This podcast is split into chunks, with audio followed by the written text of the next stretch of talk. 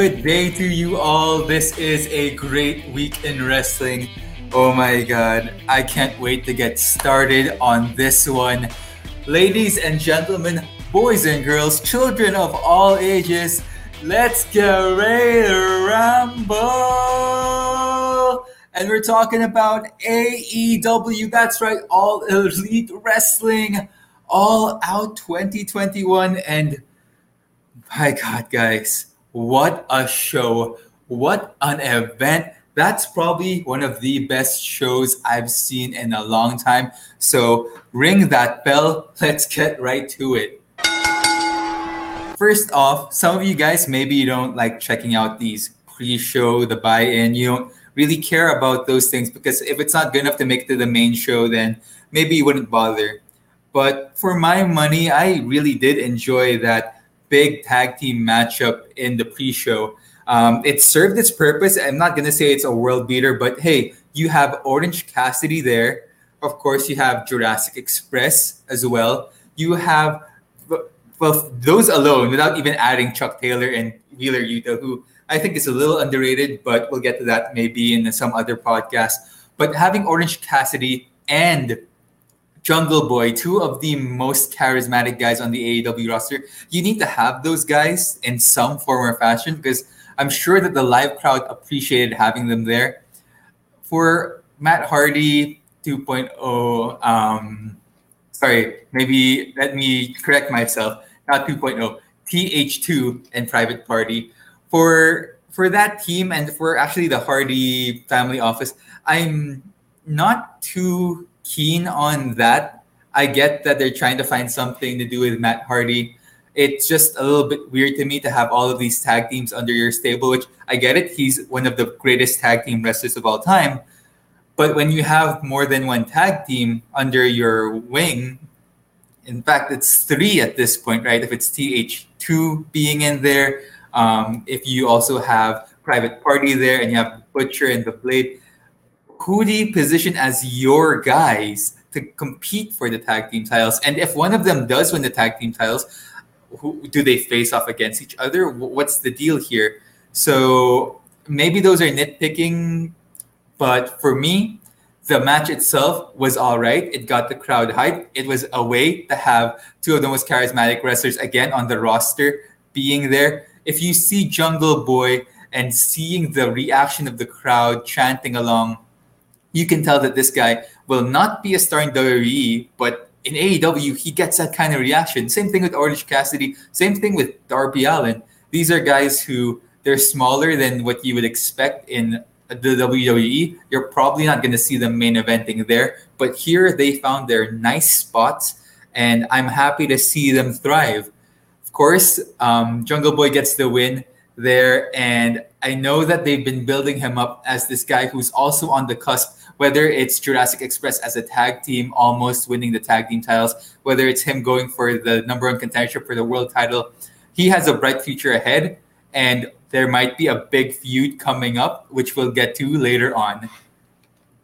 Next up on the main show, it did kick off with a pretty exciting matchup the TNT title on the line. We have Eddie Kingston, the Mad King, going after a TNT title held by the Redeemer Miro, and it was exactly what you would expect, and in a really good way. These two guys just brawled, they kicked the hell out of each other, and this is why wrestling is a three ring circus, ladies and gentlemen, because we're not always going to want to see a technical matchup. That's something that I like, but I don't want to see that every single match. And some people they like the spot fest, which there was a huge spot fest kind of match later on. But to start off the show, the the main show, to see that kind of brawling, I liked it. It was fun, and the way that they had that finish, where they had that low blow without the referee seeing, for me, that made sense. You don't always want to see it. You don't want this overplayed. Oh, okay, we got that dusty finish so that we can extend the feud. But in this case, I think it does make sense. I would love, absolutely love to see Miro defending the TNT title against Eddie Kingston in some kind of no holds barred matchup. That's something that I'm sure a lot of you fans would pay to see. So for me, right now, it makes sense to do this. They will probably extend this for another few weeks, maybe have a big blow off on a Rampage or a Dynamite. Not sure exactly what the match should look like, but I can tell you right now, I am excited to see a bigger brawl between these two guys. After which, we saw another title match. And this time it was for the AEW Women's World Championship with Dr. Britt Baker, DMD, successfully retaining against Kris Statlander. And I will be the first to admit that the women's roster on AEW, I felt like for a long time there were a lot of these people that I didn't know. I couldn't get behind because I didn't get invested in them early on enough. Kris Statlander, I've seen her wrestle a few times, and I know that she's really athletic. She's good. But seeing what happened in that matchup made me feel like this girl, she's not quite there yet, but she is one of those future stars that you would love to see become the champion one day. That that finish, that finishing sequence where she tried to go for I, am not sure what the right move, what the right way to call it is. Is it like an inverted splash moonsault? I'm not exactly sure. Now I'm trying to think about it. But missing that move from the apron, falling flat on her face looked pretty brutal. But that follow up, that running curb stomp from the steel steps by Britt Baker just made it feel like that was intense. I felt like that could have been the finish of the match if they wanted to go with it. But of course, they made Kris Statlander look pretty strong, gets back into the ring, eats another stomp, very painful. Um, that, that match for me is it gets me excited. It really does get me excited because when you see Britt Baker having so many of these matchups where you feel you can really buy into this, she's had that with Thunder Rosa. Um, I think that her match with Red Velvet was a little underrated there, um, considering that I I think Red Velvet is just here, and I feel like Britt Baker brought her up to a next level. I think she did the same with Kris Statlander. And given who our next opponent will be, that next number one contender, I think we should expect fireworks. Next up, we're having a lot of title matches front loaded on this show. It was that steel cage match between the Young Bucks, the tag team champions, defending against the Lucha Brothers. And can I just say, that entrance by the Lucha Brothers, I don't speak Spanish, but I got hype. I felt hype just watching what was happening just seeing that. Um, of course, you love those elaborate headgear. You, you you can kind of get the vibe again. I, I think music's one of those things where you don't need to really understand the lyrics for you to feel enthralled by it. And I assume that's why you can imagine how popular K-pop is, even if you don't really understand the words for the most part. That's kind of the feeling I got watching that entrance there. I felt was hype. I see the young bucks come out there looking as arrogant as ever. Whenever you see the young bucks, you know they're playing their part well because you just want to super kick their face in, and super kicks galore is what we had in that matchup. One of the things that I got to talk to um, Gab about in our last few podcasts is what would it look like when you have these two high flying teams in a steel cage, which you think should limit the high flying capabilities of most people and we saw a lot more gore. Yes, there were a lot of spots. For some people, it was a spot fest, and I'm not going to disagree with you. There were a lot of insane spots that, if you were going to be technical about it, this is not the kind of match that you would show someone who doesn't believe that wrestling is believable and wants to see something a bit more realistic. They're going to see this match and they're going to think, how could you pull off all of these insane moves? But again, three ring circus here that's something that a lot of people pay to see. I was so happy to see all of those things. But the interesting thing is that it was interwoven, right? All these high spots got interwoven into all of these dramatic sequences where you do have um, the mask ripping attempt. You have the low blows done by the Young Bucks being great heels. The, of course, the bloody spot there. Uh, and when Penta El Zero Miedo.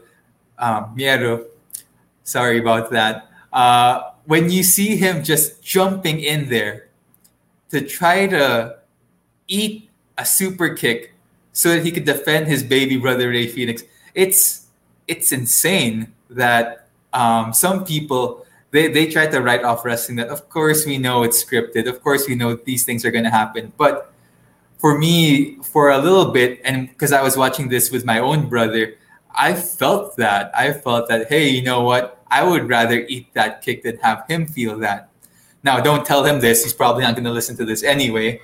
Um, but i would do that for my brother. And i'm sure that if you were really enthralled in this story if you just suspended your disbelief that match was a, was storytelling so to have them win the match, despite the fact that I will admit I didn't see it happening, but as you progressed through the match, it started to make more and more sense. Maybe long term, I'm not sure how they want to book this.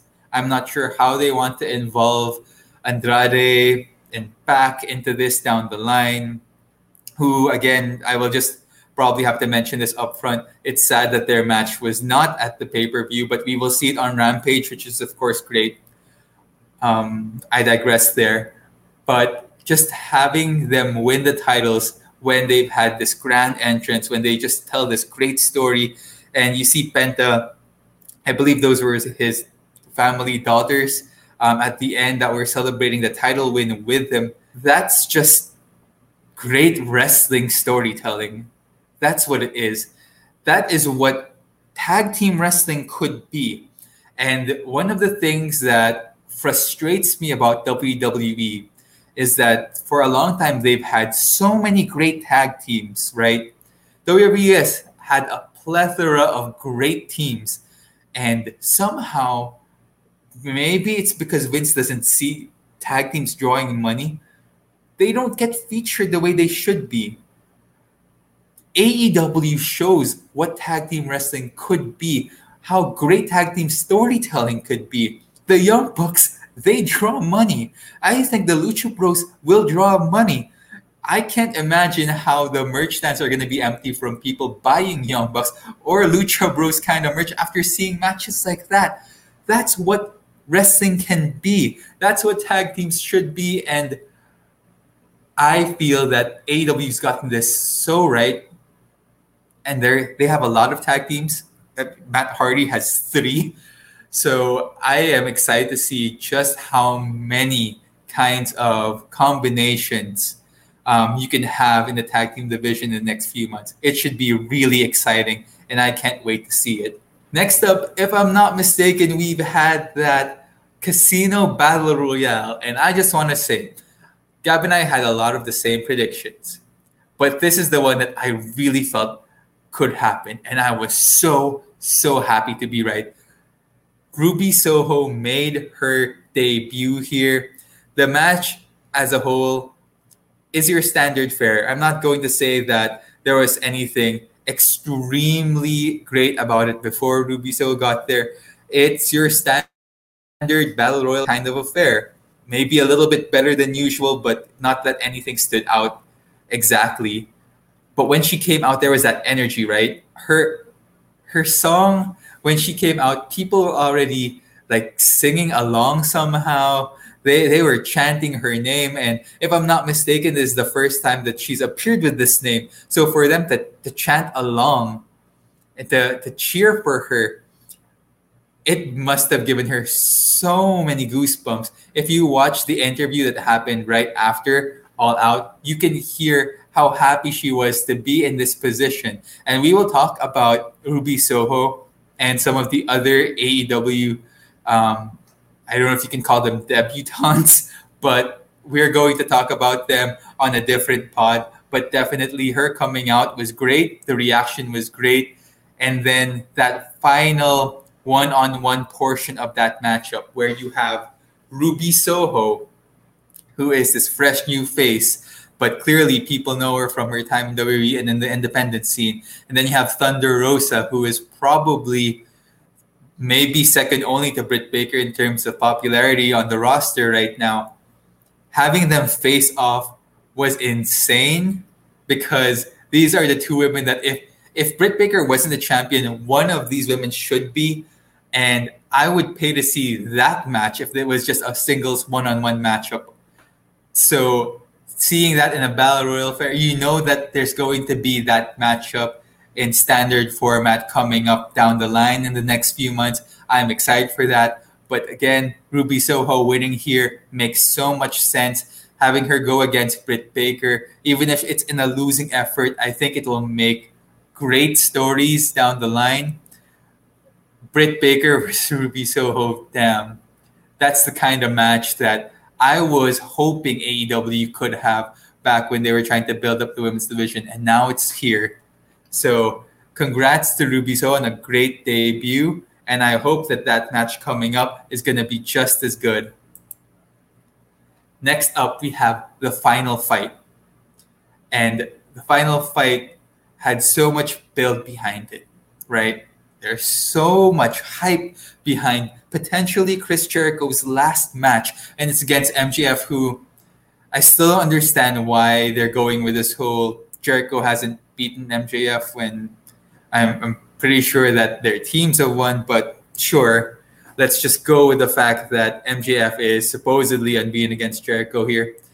Uh, Jericho and MJF, I felt was it was just middle of the road. Now that I think about it, with a bit more time, I I felt like it was as good as it could be. I think Jericho is still a really good wrestler for his age, but again, we're talking about someone who is um, a little past his peak, and I think even he would admit, right, that athletically he's not quite there anymore. And MJF is still pretty young. He has great control of the crowd. He is very much an over heel, but there's not much about his offense that I feel is really unique, such that this match would look spectacular. So now that I've had a little bit of time for it to percolate, I think the match was okay. It had the best build going into the show. The finish was all right. Um, slight, I, I don't know if it's a botch per se, but I think Jericho is trying to go from transitioning from the walls of Jericho to the Lion Tamer. That would have been a nice callback. Couldn't do it. Maybe it's just difficult, of course, balancing. The knee might be a little bit weak in there. Um, but those are just nitpicky things. I think it was okay. And again, sometimes when a show is this good, you have to be a little bit nitpicky for you to find out what could have been improved. Um, and I'm a huge Jericho fan. I'm hopeful that he has a lot of great matches coming up down the line. This just wasn't what I feel would have been his best retirement match if ever they went that route. I would probably put it at that. The match that followed after had maybe more hype than the final fight, if not just less build, um, because CM Punk came back, right? How can CM Punk's first match in seven years not be the most hype match? So I get that. And for a lot of people, they wanted to see just how good CM Punk would look after seven years off. And it's not just seven years of like televised wrestling. CM Punk has said that this is going to be his first match in the ring. He hasn't been keeping up in ring shape in that seven year span. He had that. Sorry for those CM Punk fans out there, but I'll be quite frank. He had that failed run as a mixed martial artist in the UFC. Uh, and maybe he does some of his cardio, maybe he still does MMA on the side, but the wrestlers say it that there's nothing like being in the ring to get that ring shape. And you know, these guys, CM Punk, Chris Jericho, these guys, they will wrestle rings around me. So I'm not trying to say that I could do any better, but CM Punk did seem like he had that ring rust. I will be upfront about that. But that is something understandable. I was on Twitter, I was saying that I think that the match was actually pretty good, as good as you can get from someone who has been um, outside the ring for that long. And Darby was the perfect opponent for him in the sense that Darby could really sell. During the match, what I found maybe slightly problematic, if anything, was that because Darby is such a sympathetic character because his size is so much smaller and frailer, and CM Punk being on this long layover, CM Punk had to resort to uh, resort to a lot of rest holds. And when you do a lot of rest holds, Randy Orton style, it comes off a little bit heelish. So there's that weird, um, there's that weird position of CM Punk is of course going to be cheered. He is well loved, especially in Chicago. But he's going up against Darby Allin, who's a high flyer who you'd love to cheer for, and he's using these grinding moves to get them down. So I, in my head, I know it makes sense, but watching it, if you didn't hear the crowd and you didn't know the background, you would think Punk was a heel. And maybe that's something that happens down the line. Who knows? The match itself, I again felt like it was a good way to come back. I felt like CM Punk is probably someone who can, after a few more matches, really get to that top level.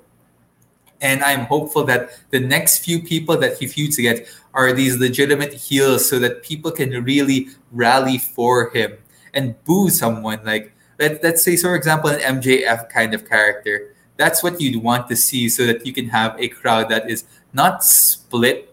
I wouldn't say it's 50-50 split but they were kind of split. They wanted to cheer for both. And it's fine to cheer for both. Face versus face can work but it's nothing like a face versus heel where you really just want to root for the good guy or in the case of matches with John Cena and Roman Reigns, you really want to cheer for the bad guy, whoever they were facing. So I would say CM Punk's return was something that is successful, but it can be improved on. And I'm sure CM Punk knows that he can do a lot more. I can't wait to see him wrestle against some of the other talent on the roster. And if this is going to be his last run, if this is another two to three year run and he has matches like this or better, I would be pretty happy if I were him. I think that CM Punk did an exceptional job. Darby Allin looked good in defeat, and they had that big moment with Sting at the end. And those are things that, uh, if you see that shot, those are three generations of wrestlers. Sting wrestled, I think, when he first started, Punk must have been a young boy when Sting was starting out and becoming popular, right?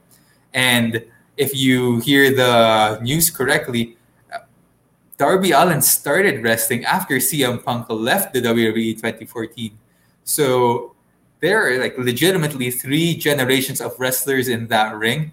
And I think you could easily be a fan of all of them. Your your grandparents, your dad, you guys could all be fans of these guys. So that's what's great about wrestling right now in an AEW where you have so much talent, it's intergenerational, and you're hopeful that this is going to be that passing of the torch at some point. Guys like Punk coming back means that they're gonna put over guys both in victory and defeat. So whoever that next opponent is, I will be happy to hear when Punk goes out and says it's clobbering time. The next match, it's Paul Wight versus QT Marshall. Now, Paul Wight, formerly known as the Big Show, I I have to say this. I don't know why this match was even on the card. Big Show has done a lot for the industry. I'm sure that this is partly AEW wanting to extend that. Hey, you know what? We respect you guys. We respect the veterans here. Um, so I, I get it. It's fine. But this match didn't really need to be here. And it's a good thing it was a short match. The only good reason why I'm talking about this match is actually now I recall I have forgotten a matchup. Um, and that was with a veteran who can actually really move. See, Jon Moxley versus Satoshi Kojima lasted so much longer than I thought it would, right? Satoshi Kojima is, if you're not familiar with their work in Japan, he is a legend there, absolute legend. But I think everyone will agree that he is also one of those guys who is a little bit past their primes. He shows up at Wrestle Kingdom, New Japan's WrestleMania, for most of the time it's just tag team matches now, just to get him on the card. So for him to be in this position with Jon Moxley and not just be on the card, but have significant offense for at some points of the match look like it's a 50-50 contest. It's a testament not only to Satoshi Kojima being a great talent even at his age, but jon Moxley being able to give back.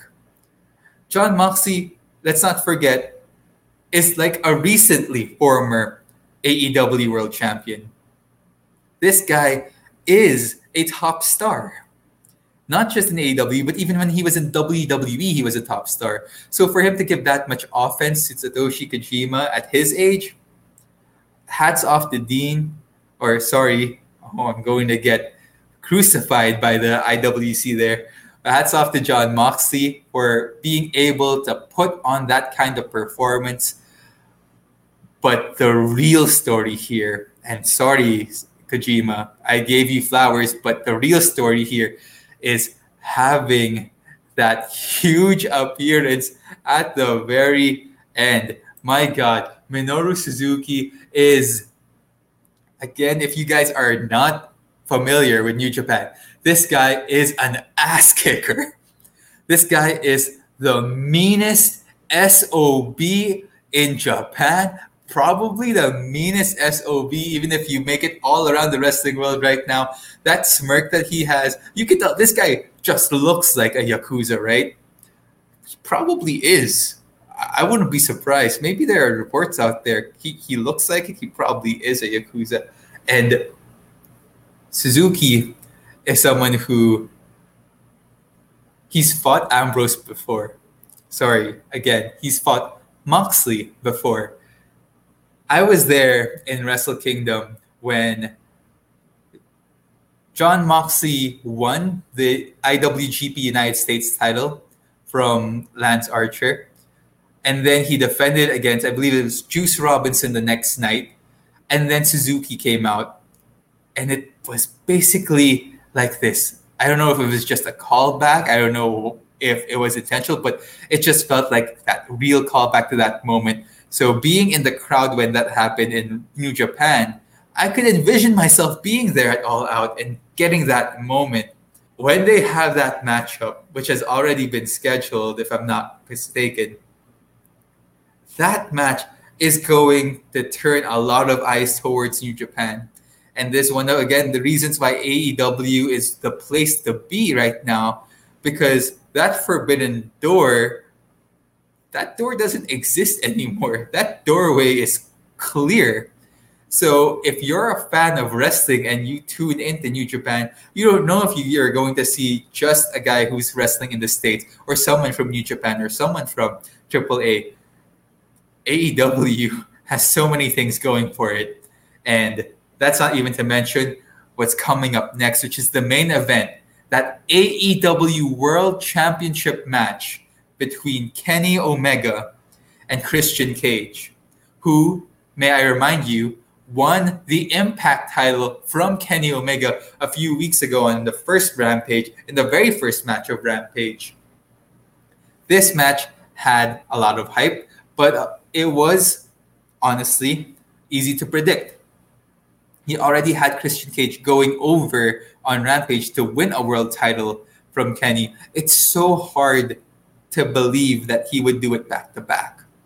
But the way that he was able to retain the title, for him to pull out an avalanche, one winged angel, is insane for me. You see, there are a lot of times in independent wrestling where people go a little overboard with the finishes, where a finisher doesn't feel like a finisher already. I get that critique. I understand it.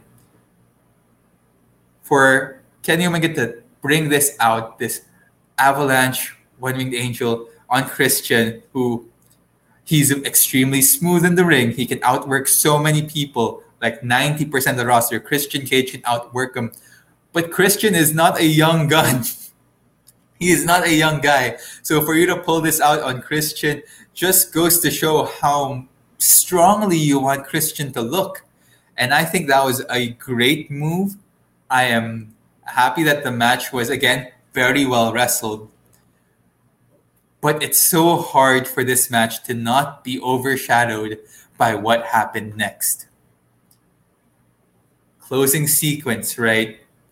We get that beatdown, and everyone's expecting a debut to happen.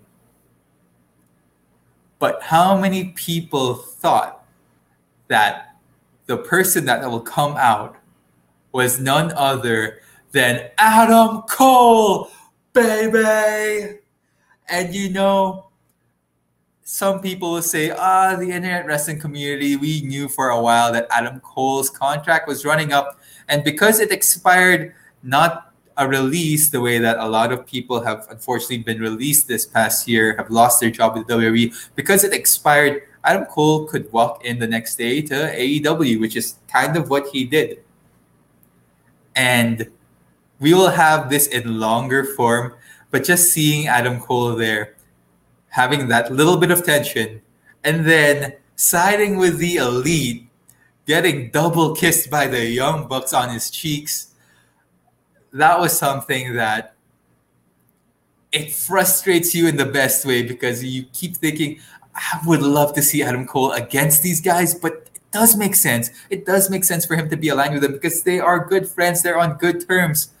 So I will save some of my comments for that back to back pod that we want to do, talking about the debuts of the people from All Out. But Adam Cole being there was a huge get. Some people argue was a bigger get than the man the man I'm going to speak about right now. But Adam Cole being there is great. He is a huge talent, and unlike in the WWE, I think that he could easily main event AEW. WWE, he would probably still have a bit of a hard time. I don't know exactly how they're going to book him just yet. It looks like they're positioning him for a rivalry with Jungle Boy, who Jungle Boy being a very charismatic wrestler himself. It makes sense as his first feud, but the man that really stole the show for me, the guy who I've been such a huge fan of, I will try to limit myself to keep us on time here, but Bryan Danielson coming out was I need a moment, right? I need a moment. I am internally, externally chanting, yes, yes, yes, yes, because Bryan Danielson deserves this. He deserves this. I say that because this is an opportunity for him to wrestle so many guys that he wants to wrestle. And as a fan, very selfishly, I want to see him wrestle against every single one of those guys. I want to see him wrestle everyone on that roster. I want to see him wrestle in New Japan. I want to see him wrestle in Impact, in Ring of Honor, in MLW, in AAA. I want to see him wrestle everywhere because I'm gonna get a little bit emotional about this. I want to save it for that other pod, but there was a time when we thought he was gonna wrestle anymore. That was a scary time for him, of course, and to a le- much lesser extent, fans like me. I wasn't sure if I would get to see Bryan Danielson back in the ring. So he got to have that run with the WWE, and he was a main event star again. He proved everyone wrong. His charisma was enough to get him there. His wrestling skill was enough to get him there. And now he has this chance to be in AEW and wrestle against all of these guys and get that big spot. It looks like off the bat he's already going to feud against the elite, which makes sense because he's a top level guy. But the funny thing is that if you listen to his interviews, CM Punk has been very gracious about wanting to be in AEW because he wants to help out the younger guys. Bryan Danielson says, I want to kick their heads in. He wants the competition. He wants to see if the elite is really elite. Are they that good? And I can't wait to see Bryan Danielson take on everyone there. Whether it's taking on Adam Cole, who's joined the elite, whether it's taking on the Young Bucks in singles and tag team matches. Who knows? Maybe we even get to see Punk and Bryan team up. It looks like there might even be a potential blood and guts match coming out of this where the elite versus Bryan Danielson, Christian Cage, and Jurassic Express. That could happen. There are so many possibilities now for Bryan Danielson in AEW. For AEW to close this, because I really want to wrap this up, but there's just so much meat in this. For AEW to have all of these great matches and great surprises there, I just gotta say, WWE, I don't know if you could still be deaf to this or if you can pretend that you can't see this. But, ladies and gentlemen, AEW is the place to be now.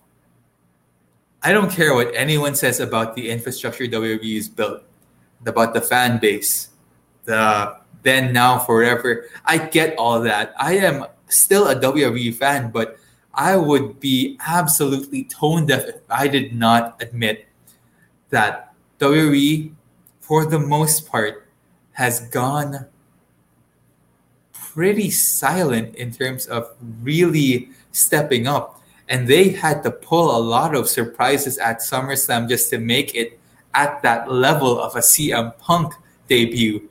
Now that Bryan Danielson is all elite, I don't know what WWE can even do. I don't even know anymore.